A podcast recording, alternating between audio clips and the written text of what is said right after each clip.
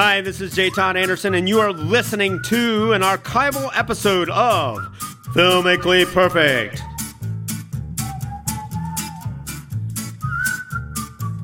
A long time ago, in a galaxy far, far away.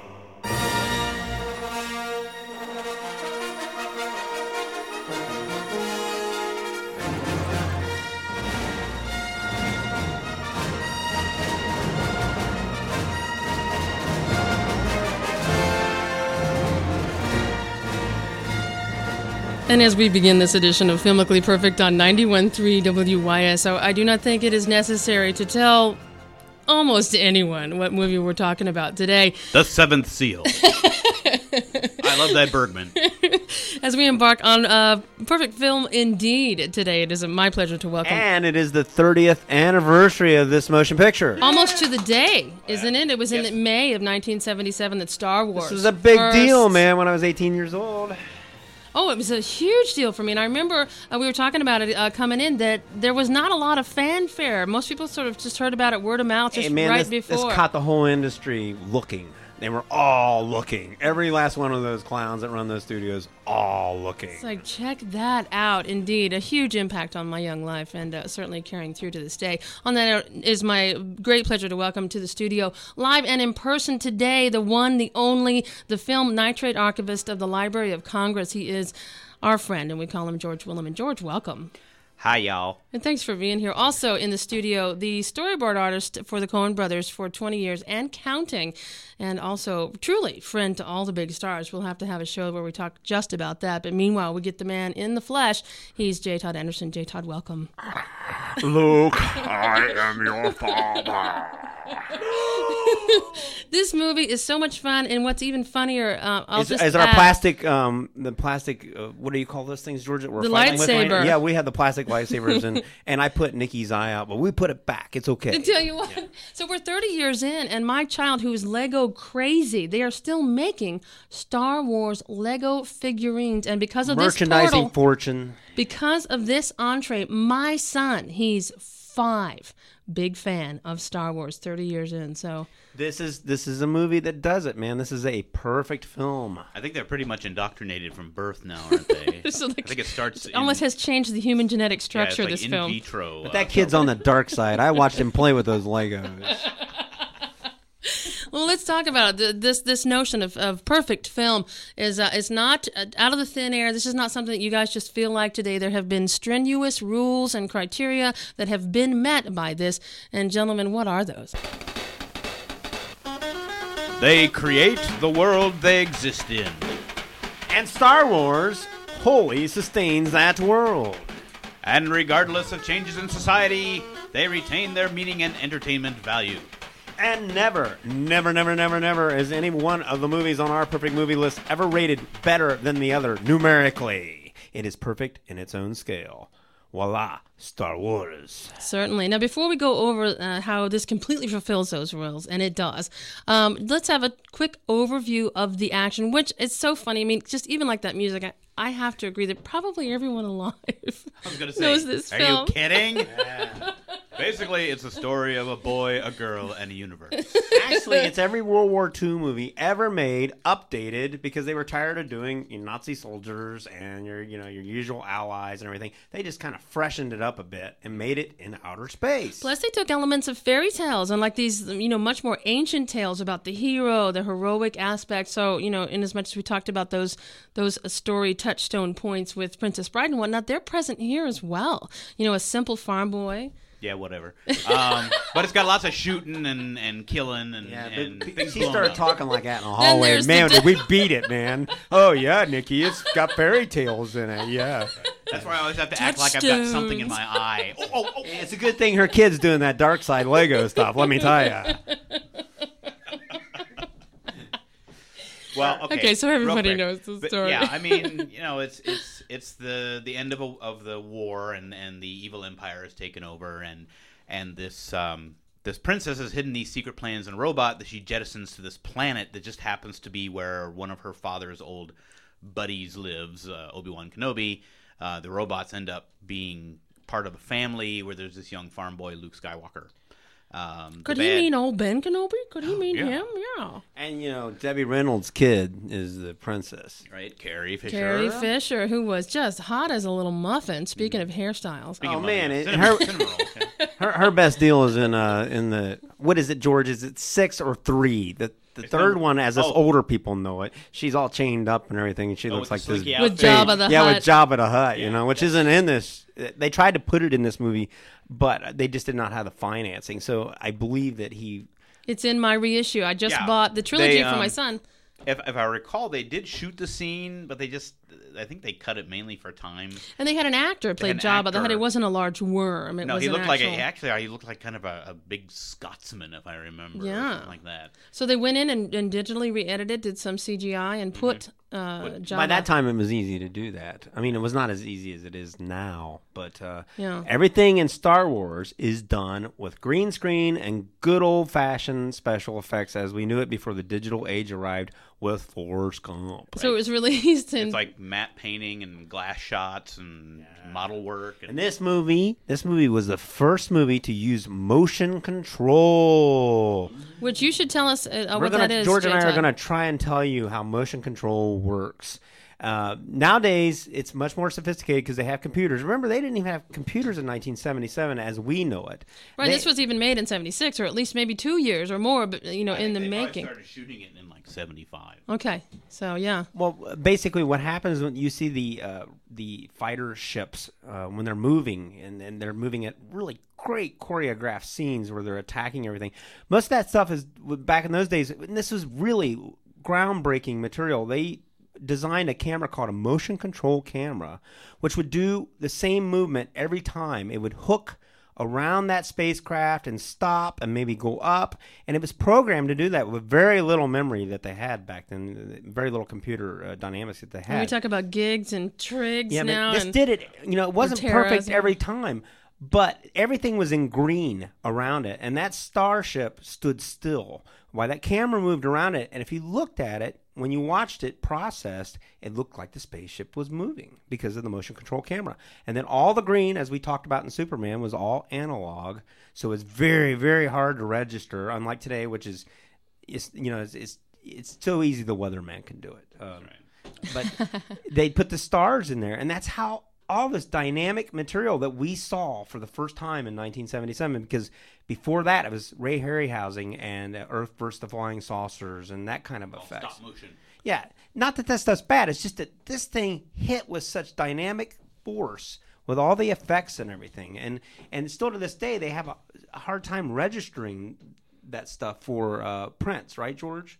Yeah, um, it's kind of interesting for those of you who who've watched this movie over and over again. You might remember those those few of us left who saw it in 1977 when it first came out, and were just so astonished by it and watching it. And then later on, when it comes out on video, you might notice in some of the battle scenes, like what looks like a little rectangle following the spaceship around. Every time it turns, this little rectangle turns with it, and that's the matte, the traveling matte that's going around the spaceship.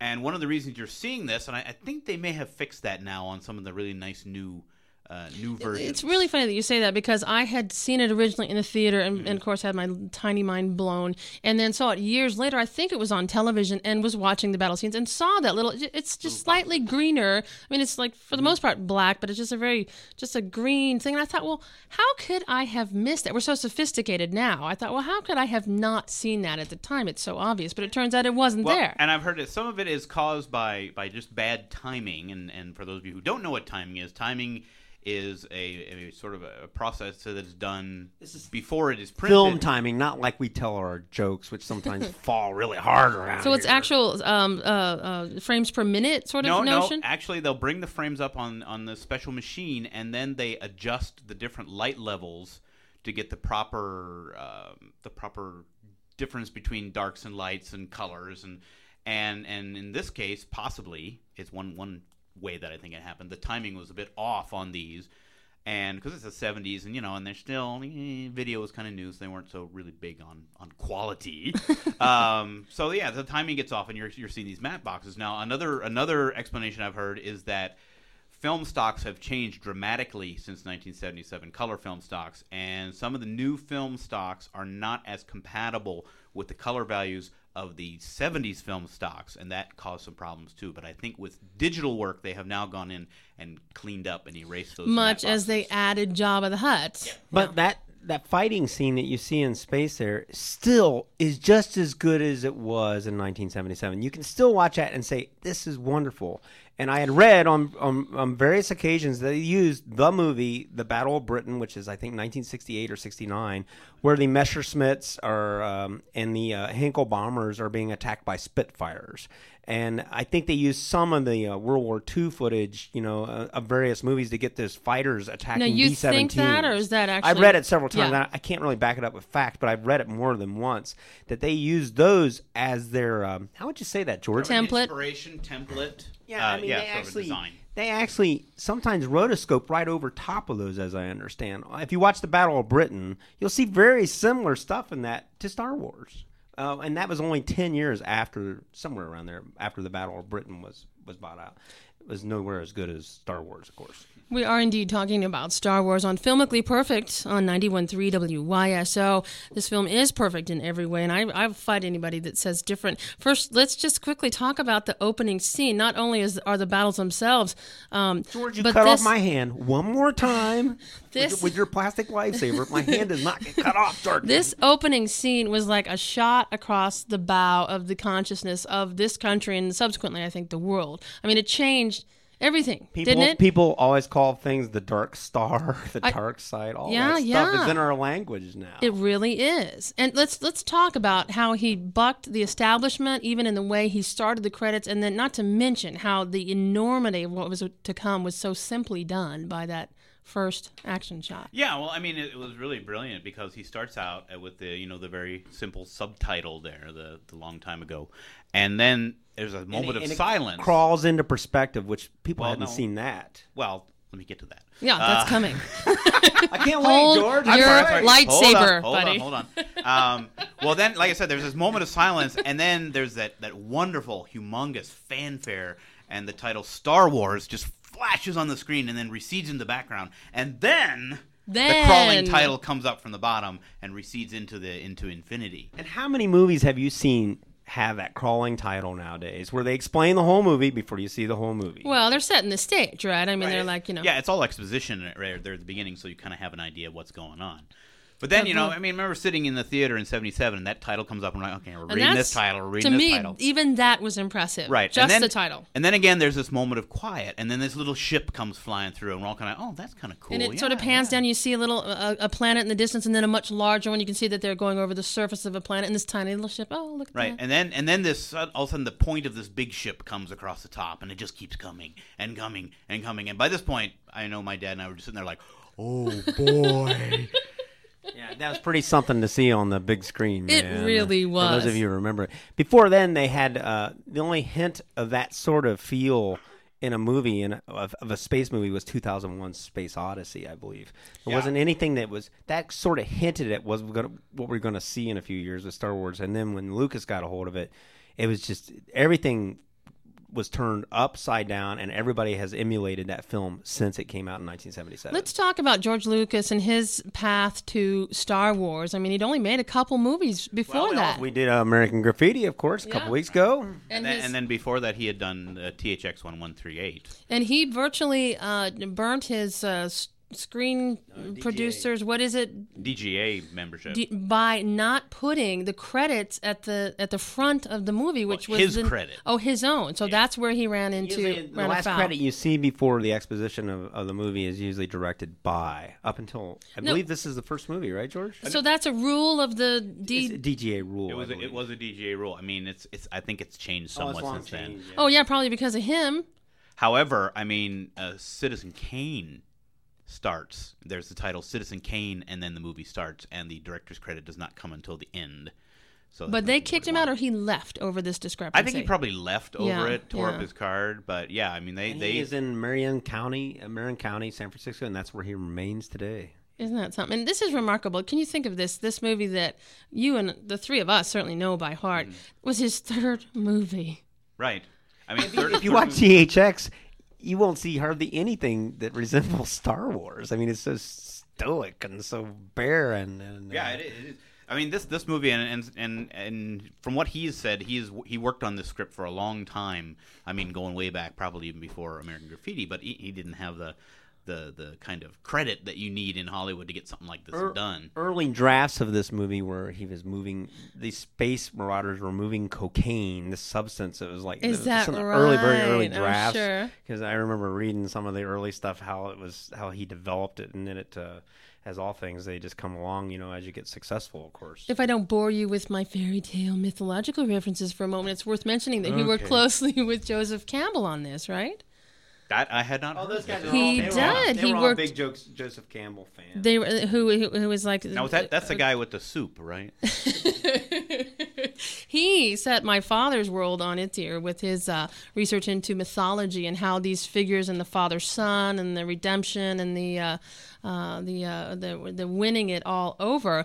Um, uh, made their way the, the, the sort of the base mythologies that we people have carried in our lore for many many years are all present in this movie and Joseph Campbell he was a huge fan and, and had yeah. many many extended sessions with Joseph well there's a whole bunch of guys out there that are they they worship joseph campbell's writings and lucas is one of them you yeah know. and they came through in the script for sure And it, but it's nice in that, and again, one thing I think the thing that makes this film so perfect or so entertaining is that you can have the people see the the Campbellian influences in there. Yeah. But there are the others who just go for the ride, you know, and it's like, oh, this is really look, they're shooting people. That's great. you know? Exactly, so it I had mean, it it works all. on so many different levels. Every, a lot of setups in there you've seen countless times in many westerns, uh, every in many war movies. In fact, these guys play it so well, so well that do you remember the scene where they're shooting down the hallway and C-3PO and um, and R2G they just walk uh, through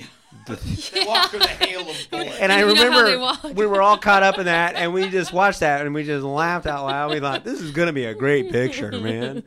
well, and then as you're talking about that that opening sequence, um, when they introduce the villain, you know, and that door explodes open, and there's a, and again a moment of silence, and then Darth Vader steps through, and of course at that time when we first saw this film, we had no idea who he was, but the moment he appeared, everyone had this chill run through them because he was this big, scary looking half man, half robot.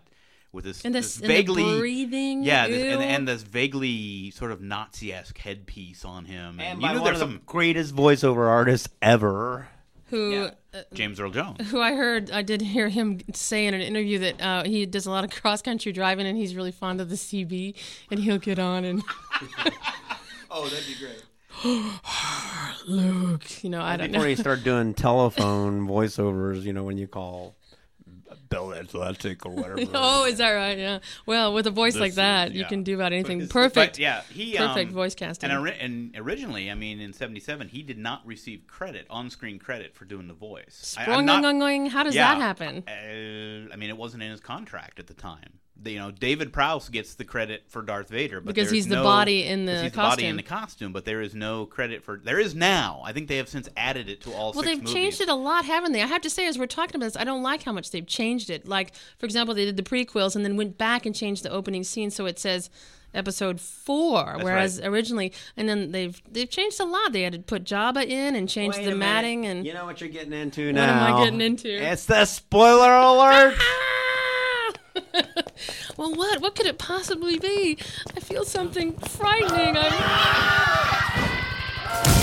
George is going to explain to you how people think that episode one, which is really episode. Oh, I'm just so frustrated, George. I can't talk Well, about that, it. yeah, this this is a problem with for, for the older Star Wars fans or the, those of us who saw it in '77 is that for us the the first Star Wars movie is the one that all the kids now think of as number four because Lucas started in the middle of his story supposedly. Did he think? and- do you think he really did know that he was starting in the middle, or do you think it's all just a? I Was a think they had like five pages of fairy tale stuff, and they put it in there, and they just ripped all that stuff out and Yeah. said, "No, this." Don't you think, George? That's. A, I don't even think about it anymore. Um, because I mean, we went to see this movie, and then you know, a few few years later, uh, the second the second one comes out, Empire Strikes Back, and it's just as good. I mean, Oh, the that- second one is wonderful. That's my and then yeah, and yeah. then here comes the, the third one, and Muppet movie. Oh, it is like the it's Muppet like movie. you know a twenty million dollar episode of Pigs in Space, and and then we're kind of like, oh, this is where we're going to stop. I really wanted to believe it. I wanted to go along. I wanted to, you know, be along, whatever they call it, suspend your belief or, Right. you know, just buy in. But I tell you, when the guards for Jabba the Hutt look like the little, the little swamp pigs. Yeah, on- we didn't on- care about that because Carrie Muppet Fisher's, Show. you know, all tied up there and everything. She Right. looks like really nice good, you know. try. Didn't help. Yeah. Well, then all those years go by, and then here he comes with with episodes one, two, and three. hey. which are again they're like you know big video games and. I have to admit, I'll just Okay, admit something yeah. right here. I only saw episode one. I was so disheartened and, and displeased. Well, I episode never saw one two was so three. hard for me to watch because it was all digital, and you don't see too much rack focusing in that movie because everything's And in rack focus. focusing for the lesser among us is Well, it's basically if something's in in the uh, distance and something's in the foreground, you can on a film camera you can usually pull the focus from somebody who's like.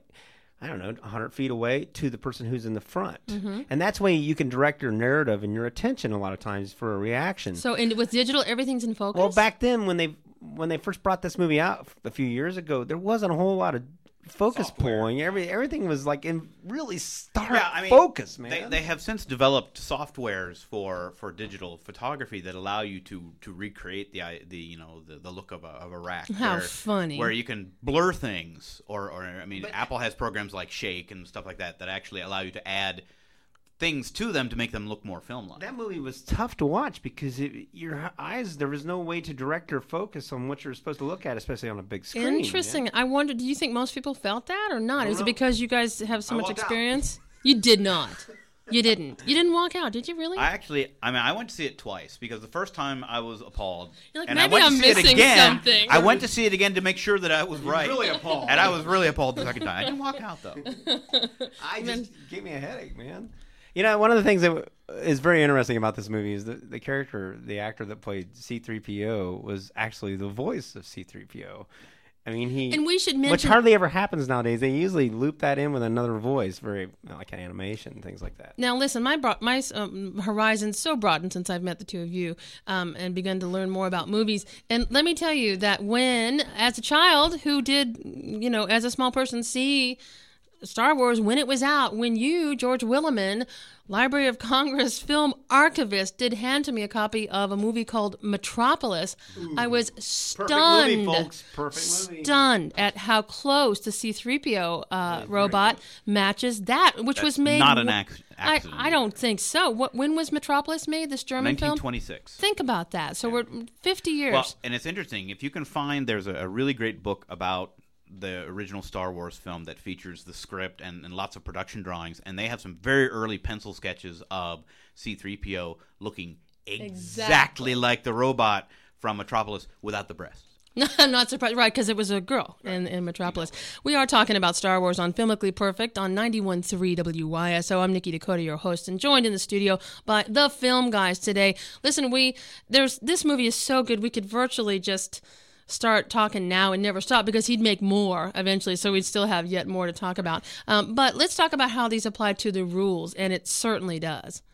Uh, it it creates the world. I mean, for heaven's sake. It creates its own world. Yeah, I mean that's the one thing that was so unique about this film is that for most of the most of the sci-fi films that came before this or fantasy films, everything was like antiseptically clean. Oh, yeah. And in this one, everyone was. And I remember my dad just being so impressed at how dirty everything was. Everything Someone looked called it aged.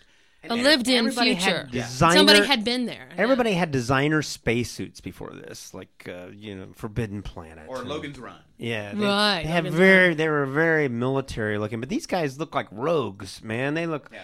For instance, Harrison Ford. He looked like this rogue, you know, kind of uh, Space pirate. hero. You know, I love you. I know. You know, That's a great Which line. was you know? something of an ad lib, I understand. But but like even his ship was falling apart. He was having to make repairs in Right, in yeah, I mean, flight. you never saw spaceships where you know things are blown up and, and there's like rust and dirt and oil coming off of it, you know that kind of thing. How brilliant and, the simple. dynamics, the, the dynamics of design in this film, those uh, those spacecraft that, that the enemy had, what are those called? The uh, the uh, the Tie Fighters. yeah, th- those things look really cool. If you look at them, you'll see like it looks like a nose cone of a B twenty nine. There's all sorts of elements in this movie that he has grafted from our culture, like what we just talked about, uh, uh, Metropolis. But you'll see a lot of a lot of industrial design from the 40s packed into some of these spaceships, and industrial di- design from the 60s. You know, like the F 104 Starfighter. And how is in these things. You know, the elements, and they're all packed in there. And a lot of that comes from the fact that a lot of the models were actually built from store bought models. Models They go of out and buy them and they would cannibalize the parts off of them.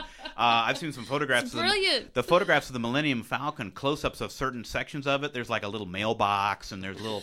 Little uh, little World War II fighter plane, and there's actually a, an R2D2 figure stuck under one wing, I believe. So, uh, so yeah, I mean, they, they- this was amazing junk junk shop uh, filmmaking at its best. In some And way. its narrative is flawless. It's absolutely flawless. I mean, it's That's Joseph Campbell, by the way. Yeah. It's extremely simple, which is the beauty of it. Yeah. it's it's got action laced with just about a little bit of everything for everybody. And I still think you can sit down and watch this movie clean through and not say I've seen this. I, I don't think you want to get up and leave it. It's just too much fun to watch. I can't. I can't even think of how many times, even recently, that I, I'd like put it in, and and I'm somewhat proud to say that I have the laserdisc version of this. So I have to get Oh, up every that rocks. You every gotta have 30 a party, minutes have us over. over. but uh, but just sit down and you know, I don't plan to watch the whole thing, but I end up watching it. Yeah. And just sit down and watch the and whole like thing. like a lot of our movies, uh, with the exceptions of a few, a lot of the movies on our list, it's driven by magnificent music and very punctuated music that that makes you want to believe you're involved in this thing. And it's very much like if you remember Lost in Space that was on television, John Williams did the score for that, and there's you can hear some of the elements in Star Wars. It's all this stuff is before Star Wars, and uh, th- you can just tell his his it's it's a John Williams score. You know. Well, and it's interesting because for John Williams, he had already won at least one Oscar, I believe, by this time, maybe two. I can't remember if he got the Oscar for Jaws or not, but he should have. Um, but I mean, this film made John Williams a household name because I remember one of the first things I got when that movie came out was the soundtrack. I haven't, and on vinyl, just sure do. Listen to it over and over and over and over and over, and I can't believe it even plays now. And it, it could have been a fluke because of Jaws, but this guy really had a good ear for melody and making things work with picture. He's like one of these guys who really knows how to put music behind picture and tell that story. Uh, John Williams, to this day, he's still one of the greatest that can do that. Can can spy the thread in the script and just pound it out where it's going to be. so Right. definitely, yeah, contributing to And he's- making the world. He's still kind of like the old fashioned, sort of the old fashioned composer comes up with themes and leitmotifs for all the characters, and they're very well defined, and they, they sort Oh, of now- weave in and out through the through Oh, the I didn't realize that. Now, see, now I have to listen again. I, wa- They all have their own little themes. All the characters have their own little uh, background music when, when they come on. How about for rule number two, sustaining it without question? I mean, you know, it's funny. I went to Internet Movie Database, you know, Funny, online. haha, or, or um, It's it's funny. It's Okay. funny. Uh, yeah, very funny. Haha. It is probably has some of the, uh, the the longest series of comments. People chiming in like you look for goofs and gaffs. People have gone to the point of saying that uh, for uh, three frames after the saber fight, you could see that there it was a, a, a slight turquoise instead of a green on the saber light. And I mean, it's really amazingly detailed critique. Yeah, well, we have a we have a, a short phrase for those people. Get a life. shut up and watch the movie, will ya? Certainly sparked some super fans. Shut up and watch the movie. So, uh, so it certainly creates and sustains, and, and just as far as Rule Three goes, think, uh, which is of course that it, uh, despite cultural changes, uh, maintains its entertainment value. I always also like to think of Rule Number Three as having like a, an actual cultural contribution, like well, it's very American. "May the Force be with It is you." very American. Well, Yeah. well, gee, what was what did what did they end up calling that um, that uh, gun program, that outer space gun program that Ronald Reagan was pushing back in the early '80s? What did they call that? Star Wars. Oh, and Lucas just hated that. Oh, I bet. How funny. Yeah. Yeah, that's right. Plus, um, uh, the um, um "May the Force be with you, Luke. I am your father." People will say that in the oddest sort of uh, timings, and certainly that music has its own you know, One of, the, one of the crazy things about that movie was that little scene where they all those guys are playing those those aliens are playing those instruments. That really Remember? hung with people because I remember everybody talking about that. Wait, wait till you see this part right here. And it was a huge hit at the time. Cantina Band, it was called from Mm-hmm. the movie sound uh, soundtrack, and it was a huge. I have 45. I have it. Mhm. That's right. Yeah. Gentlemen, we are almost out of time, if you can Doggone believe it. Well, if we could really get in here quick, and one of the, one of the other things that make this movie so great is the cast. I mean, not just the three the three unknowns who were the stars, but also people like like Alec Guinness and and the wonderful Peter Cushing playing Grand Oh, Moff he is Tarkin. great, man. He's just the best looking Third Reich kind of guy you'd ever want to see in a movie. And a great story that I've heard, and I do not have this confirmed, but it's a great story. It's the scene where he confronts Carrie Fisher and is threatening her that he's going to blow up her planet. Supposedly, he was wearing pink slippers. So if you watch Carrie Fisher, she is trying as hard as she can to keep her composure in that scene. Why would he do that? Because they were comfortable. His feet hurt, you know, and he knew they weren't going to show his feet in that scene. Gentlemen, as always, a pleasure. And I feel like this was just too short. We may have to expand our show. Everyone sighs because we don't work hard enough. Hey, always a pleasure. J. Todd Anderson, thanks for being here. Always my pleasure. George Willeman, uh, keep us up to date on the, the new things, the amazing things happening at the Library of Congress because there is a lot indeed. As always, may the farce be with you. Well, that was terrible. I'm Nikki Dakota. We do it every Friday at uh, plus or minus 1230. Tune in to 91.3 WYSO. If you have any questions or comments, we would love to hear those. Write to filmguys at perfectmovie.net. Again, that's filmguys at perfectmovie.net. You can, of course, check it all out at our website, wyso.org. Email us here. However it is, get in touch. We'd love to hear from you. Love to hear from you. Not to uh, NPR News with Robert Siegel. Send it to the film guys. The film guys, not Robert Siegel. Thanks again. Bye, boys. Bye.